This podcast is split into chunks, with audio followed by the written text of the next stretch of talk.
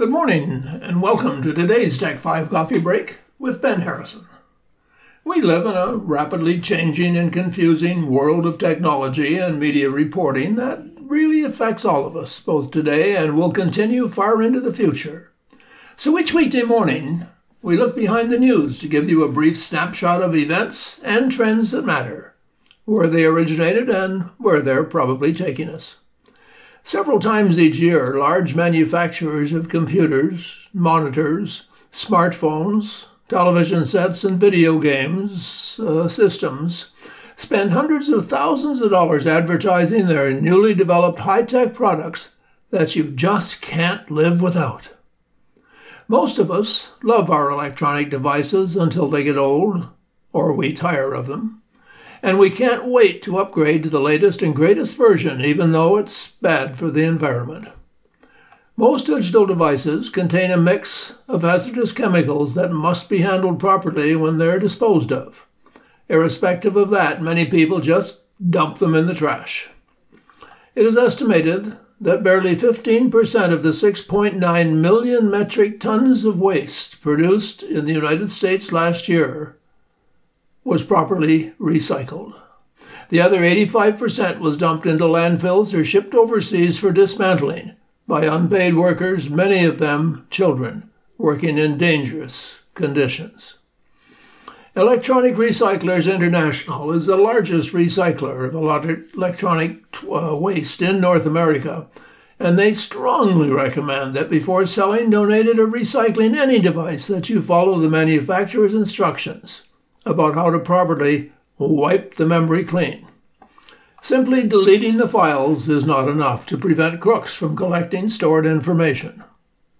For Windows computers, do a complete factory reset for Macs, also do a factory reset and use the built in disk utility or a third party program like Shred-it for Macs.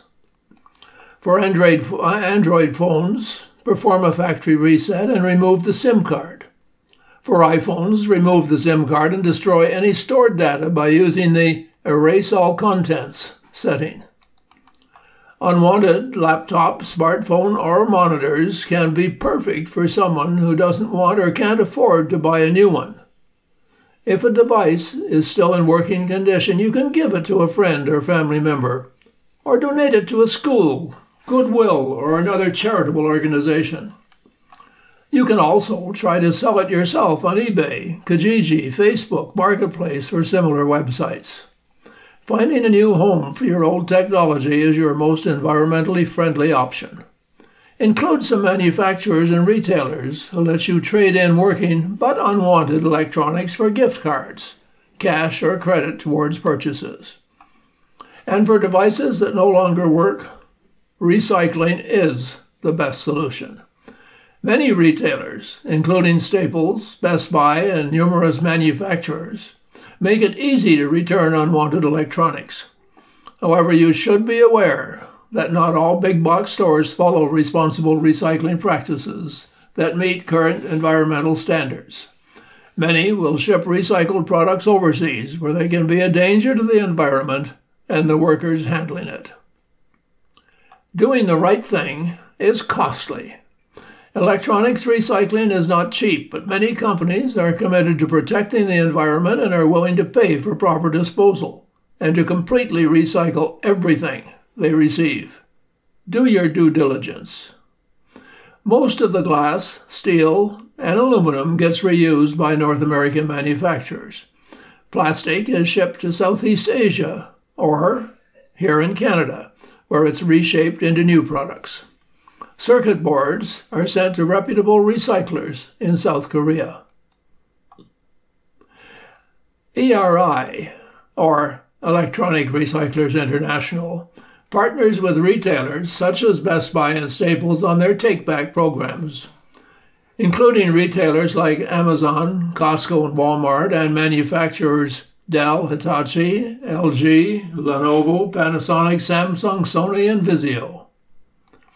John Shegerian, ERI's co founder and executive chairman, said it costs considerably more to dispose of electronic waste responsibly.